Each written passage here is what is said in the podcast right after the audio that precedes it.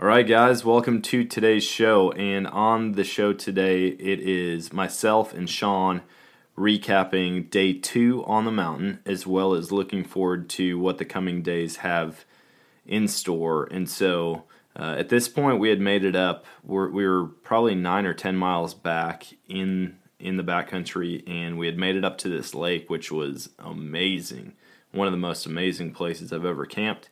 But from there, we wanted to go glass some new country. And so we just kind of chat about that. I hope you guys enjoy this as the goat stories continue, trying to pursue those elusive mountain goats in Colorado. On a different note, here in Missouri, we are in full swing of the archery season for whitetails. And so I've had a couple cool opportunities already, had a lot of small bucks and does underneath my stand. Actually had some turkeys the other day. I had 3 toms that came in the woods behind me, and man, I had to use some discretion. It wasn't a totally clear shot, and so I'm glad I didn't take it looking back, but 3 really, really big toms were in the woods behind me. And I mean, I've been seeing turkeys nonstop. That same night, I had a small buck come out. I was watching a coyote out in the bean field in front of me, and a small buck came out, and I look over, and this buck starts, like, pushing this coyote around. Like, the coyote didn't want anything to do with that deer, and the buck just had its nose to the ground following it and kind of chased it off of the field. And so I thought that was very odd. But, yeah, some cool encounters. Hopefully the hunting picks up here over the next couple weeks. I know scraping activity is way up. A lot of people are shooting bucks right now. People are actually rattling them in, seeing a lot of chasing behavior.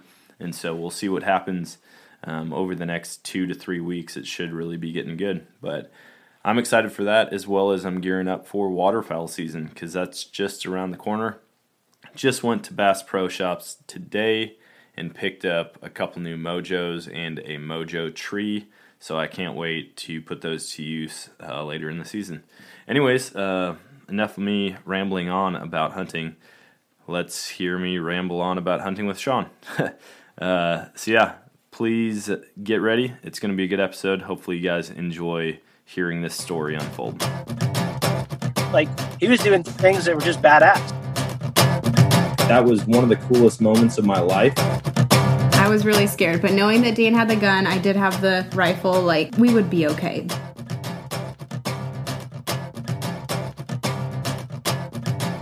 Alright guys, so it is day 2 on the mountain, and we have now made it to our final destination as far as camping goes.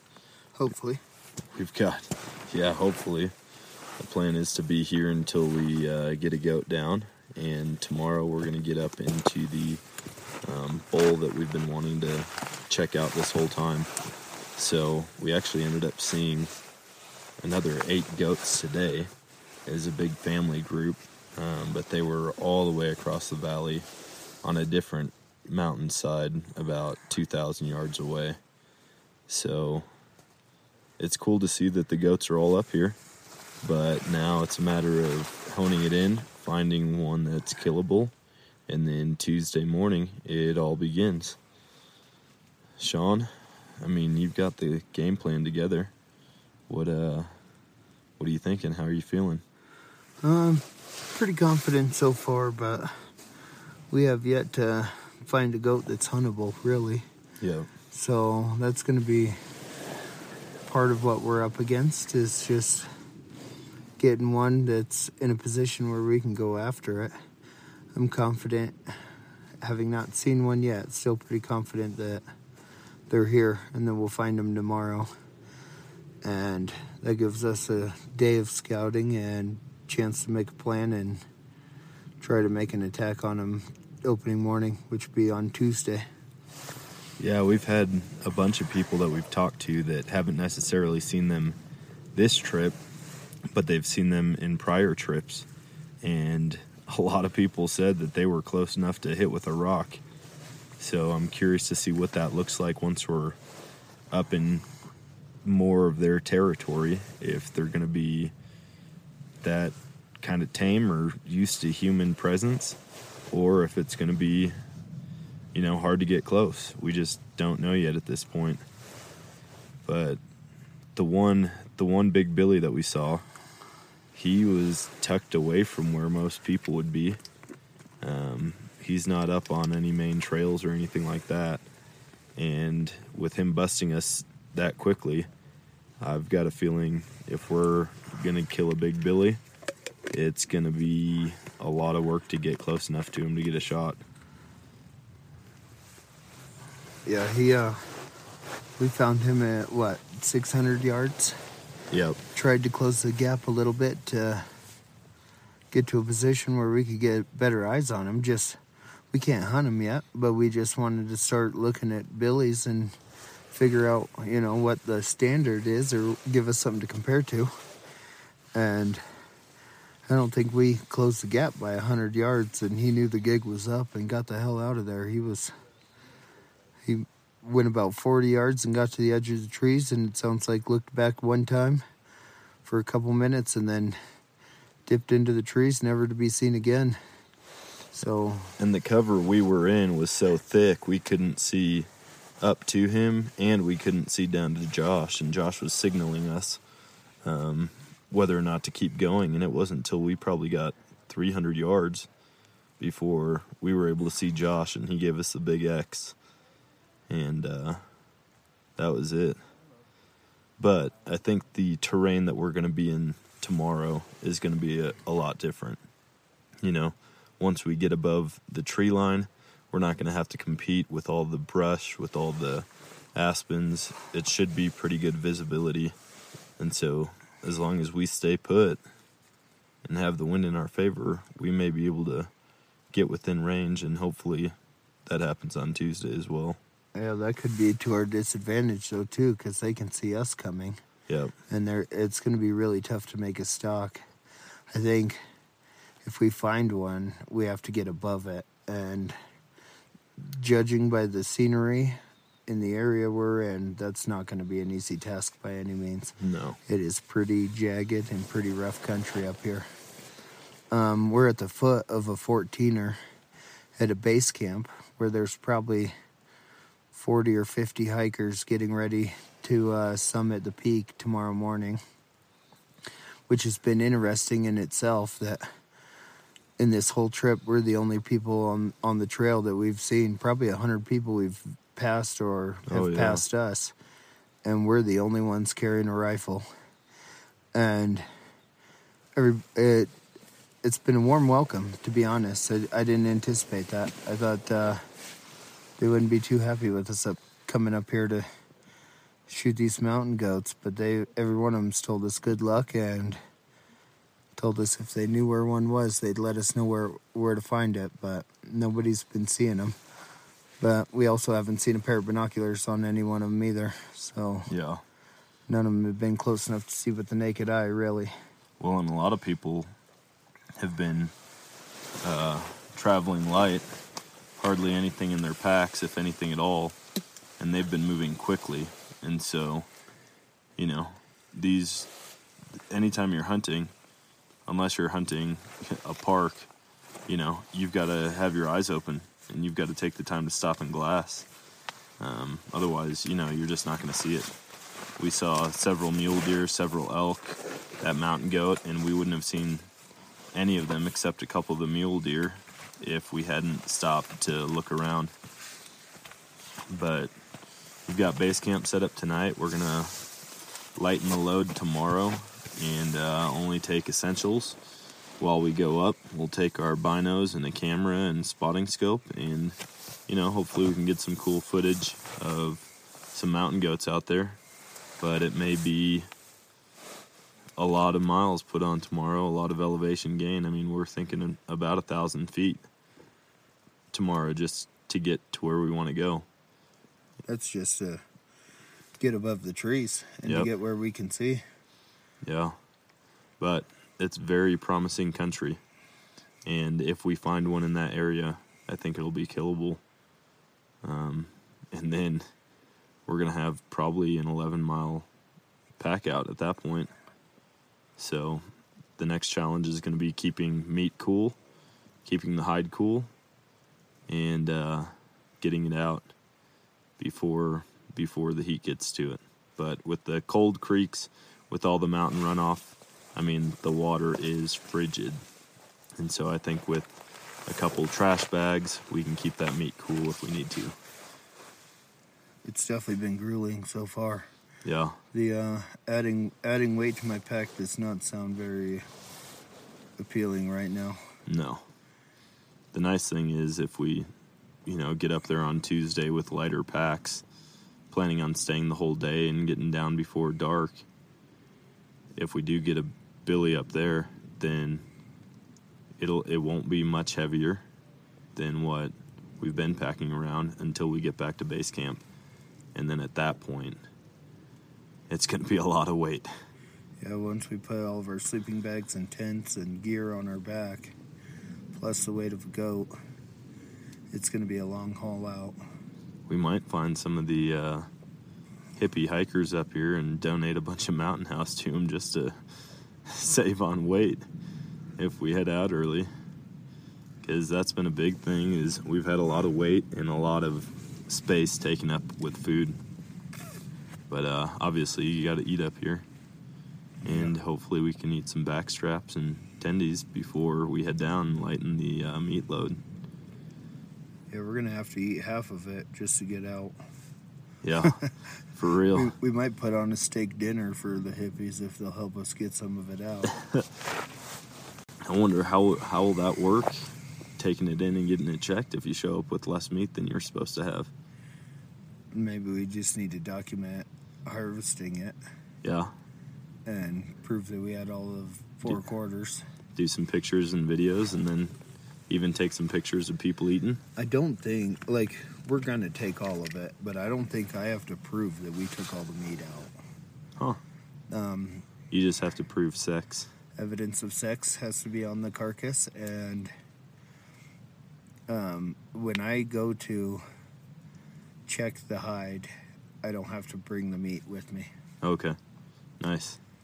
So yeah, that'll be good. It'd be awesome to eat some up here. Obviously, have enough to take back, but it'd be great to have some celebration steaks while we're up here. Oh, we're definitely eating some tenderloins.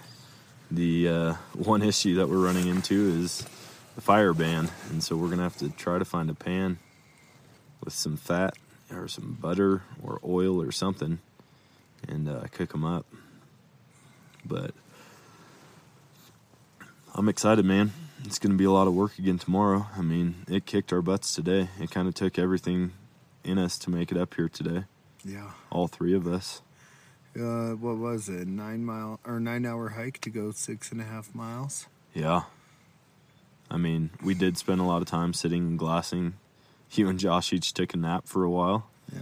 And so it wasn't hiking the entire time, but there were definitely a lot of breaks in there just so that we could keep from getting sick, keep our oxygen levels right, and we finally made it happen with enough time to eat dinner and set up camp before it got dark. But it's funny because it's only like 8 o'clock right now, and everybody in camp's asleep. We haven't seen many people moving around or heard anybody moving around, really, since probably, 30 minutes ago? Yeah, right. Pretty well once... It got dark. It got quiet. Everybody's gone now. There was a group of 3 guys that we ended up crossing a log jam right behind, and they were asking us about it, and they said, man, if you guys get one by Tuesday, we'll help you pack it out. So, Sean, I mean, the pressure's on now. If you want a lighter pack. Yeah, but we'd have to shoot it Tuesday morning and get it down here to get it out of here, and... we'll have to see if that can happen. Wait at the trailhead leading into the campground, so that catch them on their way out. Hey, remember what you told us? Here's your quarter. It's gonna be fun though. I'm excited. This has already been probably the toughest hunt I've ever been on. Yeah, yeah, and you haven't even had a loaded gun yet. Yeah. No, I still can't hunt for another day. Yeah, I mean we've got all day tomorrow to wait, but hopefully we've got some goats pegged tomorrow. And I think once we get up into that basin, we've got an opportunity to check out a lot of ground, not only in that one, but in another one. And it looks like it's pretty gradual in that basin. You know, we don't have any steep cliffs or anything, so if we had to peek out and find something on the other side, we could probably do that too. Yeah, that's honestly my plan. The basin on the other side of the mountain that we're looking at is probably a mile square. And jeez. Big country and a lot of good vegetation down in there for them, and in my unprofessional opinion, probably pretty good goat habitat. So hopefully we can stumble across one in there. Yeah. It's going to be, I mean, it's going to be a lot of work, man. It's going to push us to our limit as hunters, I think. But it's going to be worth it. Yeah, I think we're 9 or 9.5 miles in right now. And it's been discouraging with some of these hikers passing us up, but they're here for one day and gone tomorrow. And we came in ready to stay for 10 days if we have to. So a lot more gear and a lot more food and just heavier packs than everybody else from what I can tell. Yeah. And I mean, the three of us, like, we don't hike 14ers for fun. We don't gain elevation like this often, if ever. And so it's been a learning curve for sure. I don't know what else we could have done differently leading up to it, but one thing is we're going to know exactly what we don't need in our packs at the end of this hike, because we have all been maxed out on our bags. We haven't had any extra room to put anything. And yeah, my pack's going to look a lot different next time I do one of these. Yeah. Yeah, I've been trying to think about that and get a gear list in my head and figure out what I don't need anymore. And, you know, there's not a ton that I can change, but there are a few things that would help out. And then camera equipment, I mean, that alone is real heavy. Having to have chargers and, you know, stuff that we can keep phones rolling and cameras rolling, that's not easy. But, yeah, like I said, it's a learning curve. Yeah, next time I'm going to make sure Dan carries more of the meals we're sharing. I don't have any extra room in my pack. But what's the farthest you've ever hiked in a day or, like, on a trip like this? I think I've done 10 miles round trip, but we went in light and grabbed an elk and came out heavy. Yeah. It's never been this kind of weight and all uphill. That elk hunt, it was where the elk was, we had to hike. The first mile was a lot of uphill. I think 1,200 foot of elevation change. But then once we got to that top, there was a couple of points we had to go over on the ridge line, but at the end it was quite a bit of downhill compared to the uphill. So it was probably a mile of up and down, and then another 3 miles of nice gradual downhill to get out of there. What about time spent in the backcountry? I mean, we've been out here 2 days now. I guess a day and a half and 2 nights. But, you know, the way it's looking, we've got to be back by Sunday, but it may end up being 9 or 10 days. Yeah. That's something I've never done before. I've never carrying camp on my back. I mean, elk hunts are usually 9 days, but we have a pretty big base camp.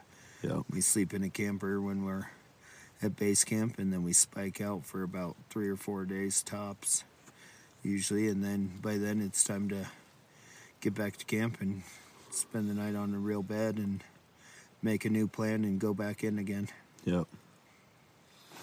Yeah, it's exciting.